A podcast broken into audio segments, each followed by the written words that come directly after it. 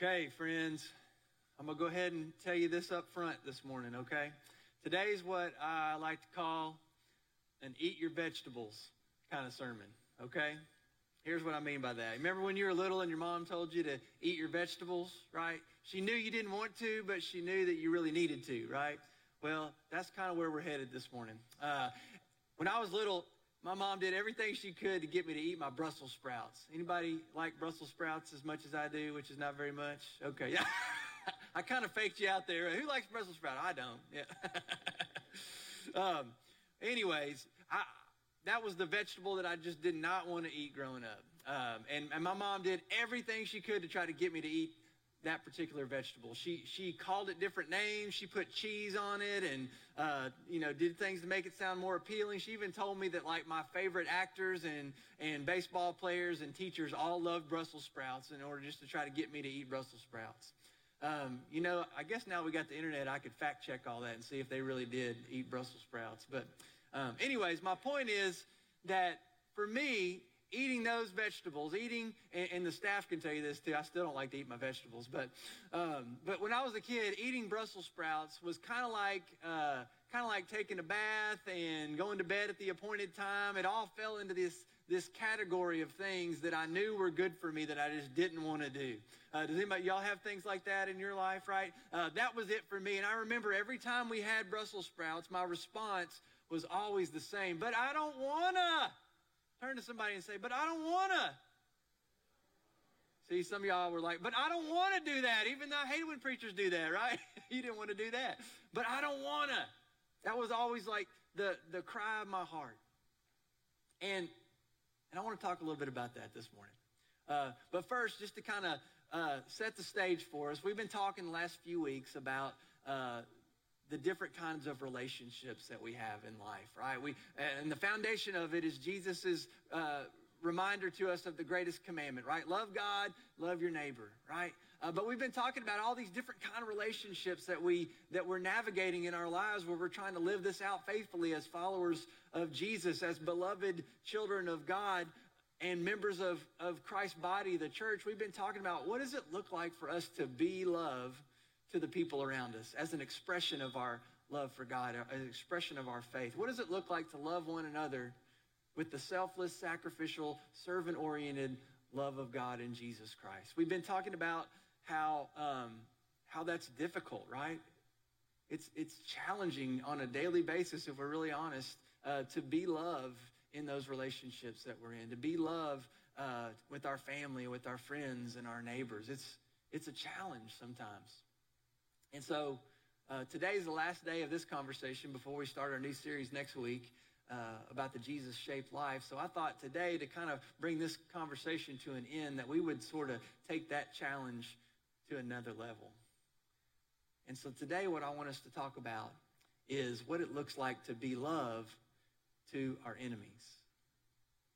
The title of the sermon today is Beloved Enemies, and it's got a little question mark at the end, and and I put that question mark there not because we're unsure about whether or not we need to, right? Jesus makes it very clear to us uh, in the passages that I'm going to sh- share with you this morning that we're supposed to love our neighbor. The, the reason why I put our I put that question mark there is because if we're honest, we're not really sure if we want to, right?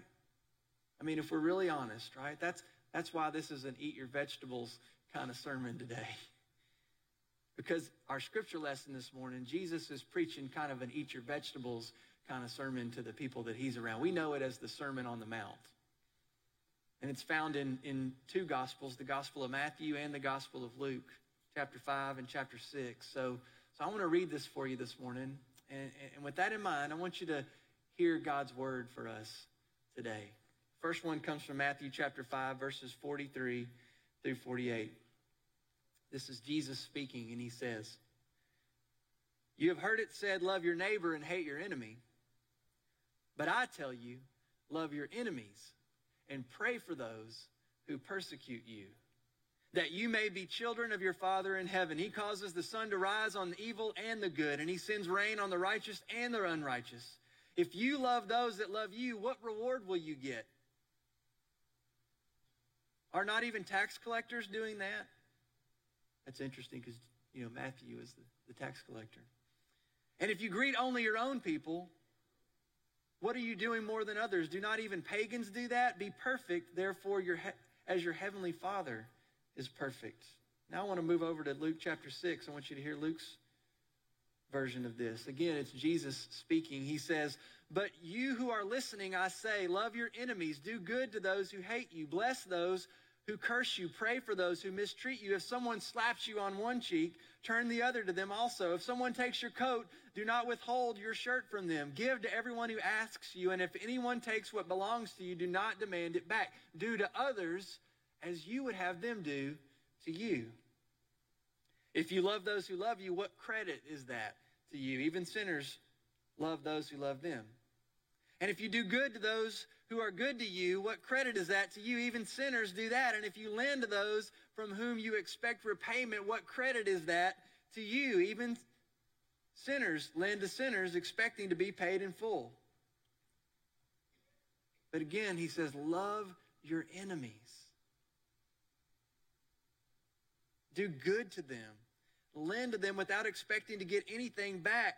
Then your reward will be great, and you'll be called children of the Most High, because he is kind to the ungrateful and the wicked. Be merciful, just as your Father is merciful. This is God's word for us today. Jesus is telling us to eat our vegetables. And if we're really honest, come on, be really honest this morning. When you first heard those words from Jesus, love your enemies, do good to those who hate you, pray for those who mistreat you, I'm willing to bet that your honest response was something like, but I don't want to. I don't want to hear that. Be honest. Come on, you have to raise your hand. Somebody did. I won't, I won't, I won't point them out. But I don't want to, right? Well, let me be honest with you. This is my turn to be honest. I really didn't want to preach this this morning. I'm really honest. In fact, I, I wrestled with it all week. Uh, usually, just to give you a little glimpse into sermon prep for me, usually I'm I'm pretty much done with my sermon by by Wednesday morning. I've still got some of the fine-tuning to do and and um, a little work to be done, and I make my slides for Sunday morning. But but usually by Wednesday, I'm pretty far down the road. And I'll tell you, this particular Wednesday morning, I woke up and I hadn't even started. Uh, when I got up this mor- when I got up on Wednesday morning, I didn't have a single word written down, and, and you know I could have blamed it on a busy week. I could I had lots of meetings and trainings and and family activities and responsibilities. But if I'm really honest with you this morning, the truth of the matter is I was putting it off because I didn't really know what I wanted to say, or actually I knew what I needed to say, but I just I just didn't want to. Just like that little boy eating Brussels sprouts. The cry of my heart as I was preparing to preach this week was, but I don't want to. Because I knew if you were like me, you didn't want to hear it, and so I didn't want to say it. But as I was wrestling with that this week, I was reminded of this truth that I want to share with you today. And that's this. This idea of, of loving your enemies, of of praying for those who mistreat you, of not judging and condemning others, but actually forgiving and, and blessing others. This, this idea is about as popular today as it was two thousand years ago when Jesus first preached this eat your vegetables sermon. But, but here's the other thing. It's every bit as important today as it was two thousand years ago when Jesus preached this sermon. Jesus' words are as relevant today as they were two thousand years ago. They're as relevant as they've ever been, but they're also as radical as they've ever been. Even though the names and places have changed, these ideas are, are countercultural and they're counterintuitive. They're hard to hear and they're even more difficult to do for the disciples of Jesus, both in the first century and the twenty-first century. It's because they make absolutely no worldly sense. And yet they're the only way to make sense of this world or the world to come. It's the only way to experience life in the kingdom of God, even in the midst of the kingdoms of this world. But that's the kind of love, the life that we pursue in Christ, this life that's abundant and eternal. It's, but it's a completely different way of life. And it's grounded in, in the good news of God's grace. Think about that for just a minute.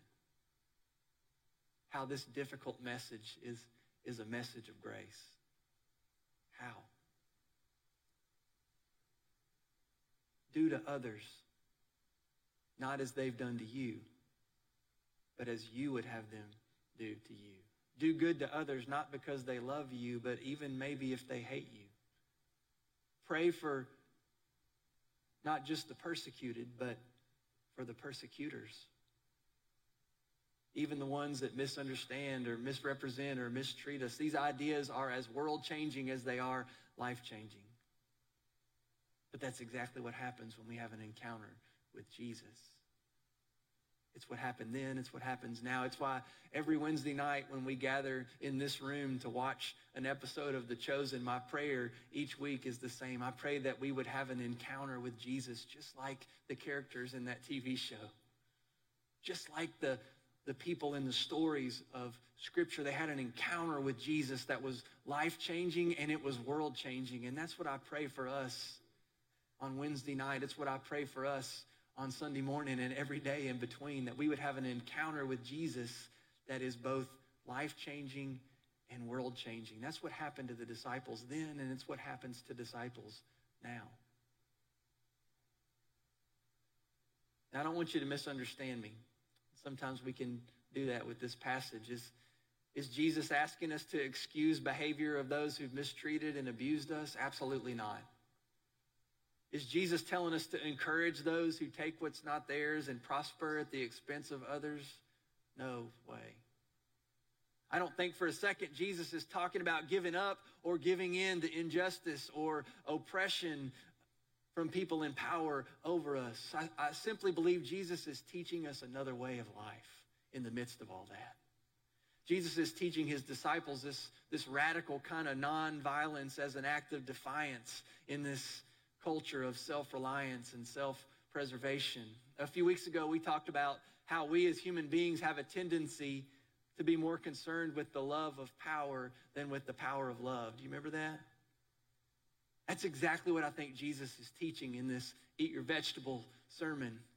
In this passage today, he's saying this is what it looks like to live differently in this world, to live lives that demonstrate the power of love to a world that's been blinded by the love of power. Jesus is inviting us to participate in the kingdom of God in the midst of the kingdoms of this world. He's teaching us how to respond to people not based on what they've done or haven't done, but based on who we are in Christ and who God is. See, this is a powerful lesson about the power of love, God's love, for each and every one of us that teaches us how to love one another in the way that Christ loves us. It was a difficult message then, and it's a difficult message now, but it's a message that's grounded in the good news of God's grace. Jesus is teaching us how to respond with grace and mercy by learning to recognize how God has responded to us with grace and mercy. Does that make sense? See, the good news of God's grace is that God has has responded to us not based on what we've done or haven't done, but on who he is and what he has done in Christ. Remember that passage we read a few weeks ago at the beginning of this conversation, Romans chapter five? But God demonstrates his own love for us in this: while we were yet sinners, Christ died for us. The rest of the passage I didn't read. I want to read it for you this morning. It says, while we were God's enemies, we were reconciled to him through the death of his son. With that in mind, I want you to hear a couple of those verses from Luke's gospel again. Love your enemies. Do good to them. Lend to them without expecting to get anything back. Then your reward will be great and you will be children of the Most High, because he is kind to the ungrateful and the wicked. Be merciful just as your Father is merciful. It's the good news of God's grace. Thanks be to God that God's response to me is not based on what I've done or haven't done, but it's based on who he is. And he is kind and loving and merciful. And that very same God calls me to then respond to others, not based on what they have done or haven't done, but based on who I'm called to be in Christ, which is kind and loving and merciful. Don't judge and you won't be judged. Don't condemn and you won't be condemned. Forgive and you'll be forgiven. Give and it will be given to you. This is what life is like in the kingdom of God. And it's the life that we've been invited into, the place where we love our enemies, not because of what they've done or haven't done, but because of who we are in Christ, where we pray for those who mistreat us, not necessarily because it changes them, but because it changes us, where we do to others what we would have them do to us, not necessarily for their sake, but for Christ's sake. And when we do that, we, we experience this life that's grounded in the power of love, the love that's con- unconditional and sacrificial. It's the kind of love that has the power to change our lives and to change the world around us. It's a life not bound by judgment or condemnation, but it's set free by forgiveness and bountiful blessing. Jesus describes the, the blessing like this: a good measure, pressed down, shaken together, running over, poured into your lap. It may not always be something we want to do or even can do in our own strength. It's really something only God can do. It requires the kind of transformation that's only possible through the power of the Holy Spirit. It's the kind of love that's life-changing and world-changing, but But it requires a response. It requires a willingness for us to maybe change or, or to be changed, right? It reminds me of one more story from Scripture, just a little earlier in Luke's gospel. There's a story of how Jesus teaches this lesson to one of his would-be disciples. Maybe you remember the story of, of how Jesus calls Simon Peter. He's been fishing all night. He hadn't caught anything. He's frustrated. He's tired. He's discouraged. And Jesus comes to him in the middle of all this. He's mending his nets. He comes over and gets in his boat, and he says something that's kind of kind of counterintuitive, kind of countercultural, maybe even a little bit rude. He gets up in his boat, and he says, "I want you to cast your net into the deep water. Put out into the deep water and, and, and let down your net for a catch." I bet everything inside of Peter in that moment was saying, "But I don't wanna." But that's not what he says. Listen to what he says. Simon Peter answered, "Master, we've worked hard all night and we haven't caught anything, but because you say so, I will let down my nets." And what happens next is this picture of, of, of the bountiful blessing of obedience, what life in the kingdom of God is like. When they had done so, they caught such a large number of fish that their nets began to break. So they signaled their partners to the other boat to come and help them, and they came and filled both boats so full that they began to sink. In that moment, Peter's life was changed, and it put him on this path that would change the world. As he learned to follow Jesus, as he learned to trust him with the results, to do things that didn't make sense other than that Jesus told him to do it. He learned how to live this life of faith in the kingdom of God. He was transformed by the power of love. And Jesus sent him out in the power of love to be a part of the transformation of the world. It's what Jesus did then. It's what Jesus wants to do now. It's what it looked like when, when people like you and me have an encounter with Jesus. It's life-changing and it's world-changing. So the question I want to ask you this morning to think and, and pray and wrestle with is, what does that look like for us as disciples of Jesus Christ? What, what would it look like for you to be love to, to that person or to those people that that you see as enemies? My guess is, without me going into great detail, you, you've probably got someone or someone's in your mind today that maybe you've seen or that you see as, as an enemy. Maybe somebody on the other side of the line, whatever line it is that's been drawn, or someone who's mistreated you or, or misrepresented you or misunderstood you. As I thought about it a little more this week, maybe maybe that person that popped into your mind is, is you. You know, more often than I'd like to admit, I'm my own worst enemy. So maybe for some of us this morning, Jesus is calling you to love yourself, to be kind and merciful to you, to pray for peace in that war that you're, you've raged with yourself, so that you can do to others as you would have them do unto you. So whatever that looks like in your heart and mind this morning,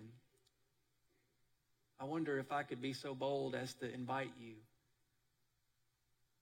to pray for that person or those people that are on your heart and mind today. What would it look like for you to lift up to God someone on the other side of the issue than you, someone with a different political affiliation than you, someone that's hurt you or mistreated you, or, or something difficult that God might be calling you to do or say, that something that just the very thought of it, everything inside of you right now might be saying, but I don't want to. And that's okay. That's normal. That's, that's our natural human response, right? But I wonder this morning if that might be the beginning of an honest prayer. God, but I don't want to. But because you say so, I will. What if God's calling you to move from, from that first phrase, but I don't want to, to the phrase that Simon Peter used? I don't want to, but if you say so. See the difference? I can't believe I'm saying this, but, but what if the challenge this morning is to move your butt? From but I don't want to, to I don't want to, but if you say so. What kind of transformation might happen if you were willing to move in that way? To lay down your nets, to let go of the love of power and cast yourself into the deep waters of God's amazing grace so that you might experience the power of God's love. A love that's boundless and unconditional for you and for those around you, a new way of life in Christ. And what if it starts with you being willing to eat your vegetables this morning? Can I pray for you and with you? Let's pray together.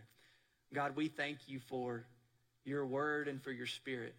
God, even when your word is, is difficult to digest, Lord, we know that you share it with us because of your great love for us and for those around us.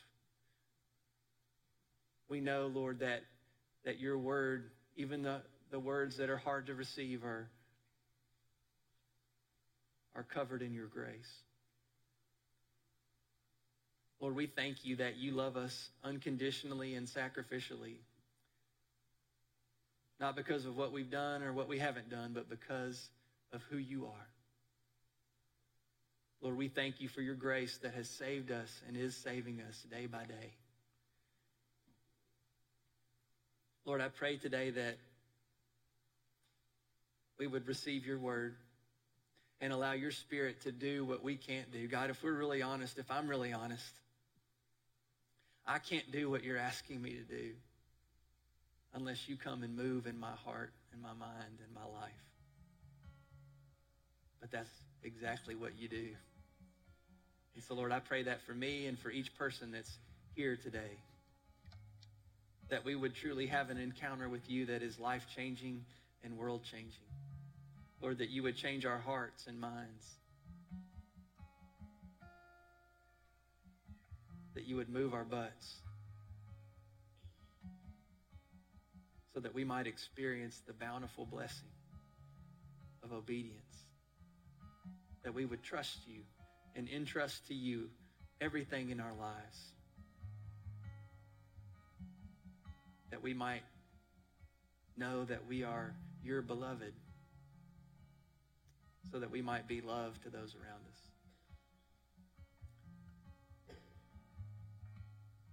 Lord, I pray that you would give each one of us here an extra measure of your grace today. Pressed down, overflowing, poured into our laps so that we might share it with those around us. Not perfectly, but faithfully. Lord, we love you and we thank you for loving us with an everlasting, unconditional love through your Son, Jesus Christ. It's in his name that I pray.